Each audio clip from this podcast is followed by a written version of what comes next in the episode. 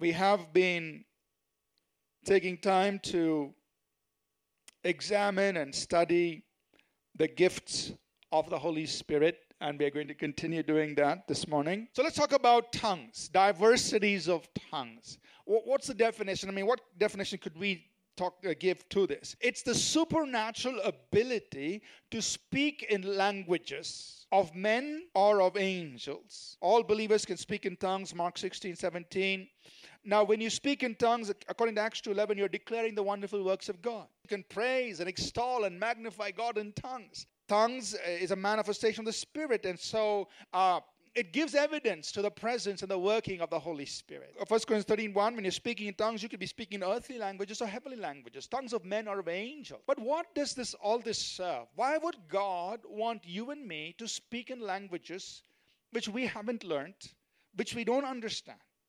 Here are some benefits. The Bible says in 1 Corinthians 14 2 that when we speak in tongues, we are praying mysteries. It says in 1 Corinthians 14 4 that when you're praying in tongues, it brings edification. That is, it brings inner strength.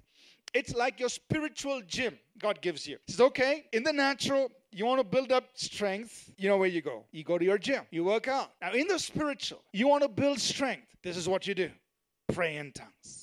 When you pray in tongues, you're, you're making intercession for the saints, Romans 8 26. When you pray in tongues, you're praying according to the will of God, Romans 8 27. When you're praying in tongues, you will never miss it because the prayer is inspired by the Holy Spirit. Uh, when you pray with the Spirit, uh, Jude says in Jude 120, you're building yourself up on your faith.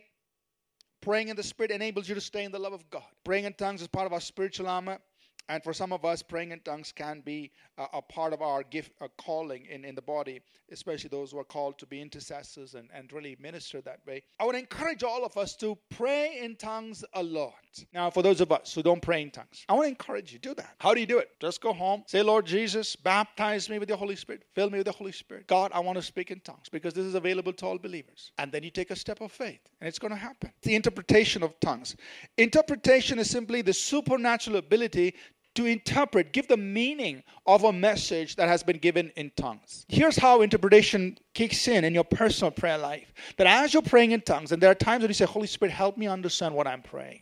And the Holy Spirit begins to give you the sense of what you are praying. Now, if you're doing it in public, so if I were to speak to you and speak a message in tongues, then I need to interpret it that interpretation uh, is equivalent to prophecy and it also happens in a very similar way. So let's talk about the gift of prophecy. Prophecy is simply God speaking through man to man. Prophecy is inspired utterance. That means you're not preparing the message. It's a message from God given to you at that moment, and you're delivering it to somebody. Corinthians 14, verse 3 says, He who prophesies speaks edification, exhortation, comfort. Edification means to build up. You're saying something that will build the person up, not tear them down. Build them. Edification. Exhortations encourage and comfort. They need to be soothed, uh, comforted, feel loved, feel cared for in a certain moment. How does prophecy help people? One, it could bring encouragement. It can motivate someone into action in a specific area. It can reveal the potential that God has placed in people's lives. It can bring confirmation what God has been speaking to someone. It can inspire prayer for a particular matter in an individual. It can bring guidance and direction into people's lives. It can bring correction. It also can bring revelation of scripture from the mind of God. How do you prophesy? Very simple. Three simple steps I want to give you for you to get started. Pray, perceive, prophesy. A few thoughts here on how to release prophecy before we close here is that there are many ways to express prophecy. It doesn't always have to be spoken. Speaking is one way, but you can write it. Some people can paint it.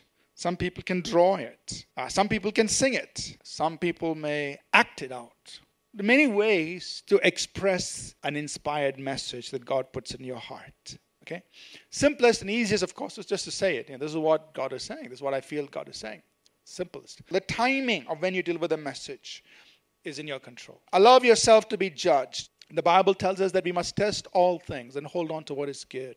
So all prophecy must be judged. Uh, don't be too hasty to say, Thus says the Lord.